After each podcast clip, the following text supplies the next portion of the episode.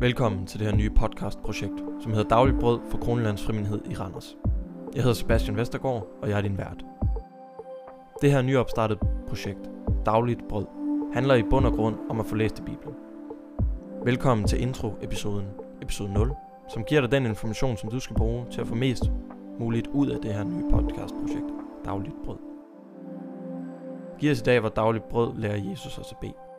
Og vi ved, at menneske lever ikke af brød alene, men af Guds ord. Og det vil vi forsøge at hjælpe dig med. Vi tror på som kristne, at Bibelen er Guds ord, og den her tykke, tykke bog, som er svær at læse i, med masser af forskellige genrer, vidner om en tro på en mægtig og evig konge, som hedder Jesus. Det leder til ham. Det er ham, vi ønsker at høre mere om, og det gør vi igennem Guds inspirerede ord fra Bibelen. Jeg har altid haft svært ved at få læst min Bibel, men jeg håber, at det her kan være en hjælp for os som kirke og andre folk, som kunne være interesseret i Bibelen.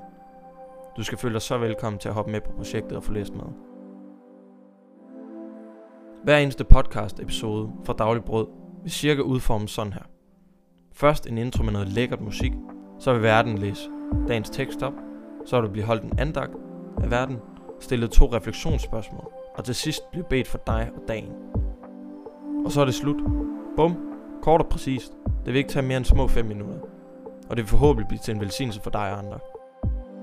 Rent praktisk, så følger vi Bibellæsplanen 2021 fra bibelselskabet.dk. Den kan bestilles hjem fra deres hjemmeside gratis, og det er en god oversigt, hvis man ønsker et fysisk eksemplar over hele årets tekster til alle dage med en lille overskrift. Men du kan også hente Bibellæsplan 2021 som app via App Store eller Google Play. Den er meget nem at manøvrere rundt i, så hent den, hvis du er glad for apps. Det er meget simpelt, og sådan skal bibellæsning også være.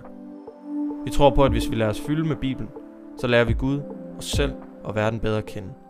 Og det er målet. Så del den her podcast med en ven eller to, og så hold hinanden op på at få læst i Bibelen med den her hjælp, som vi giver.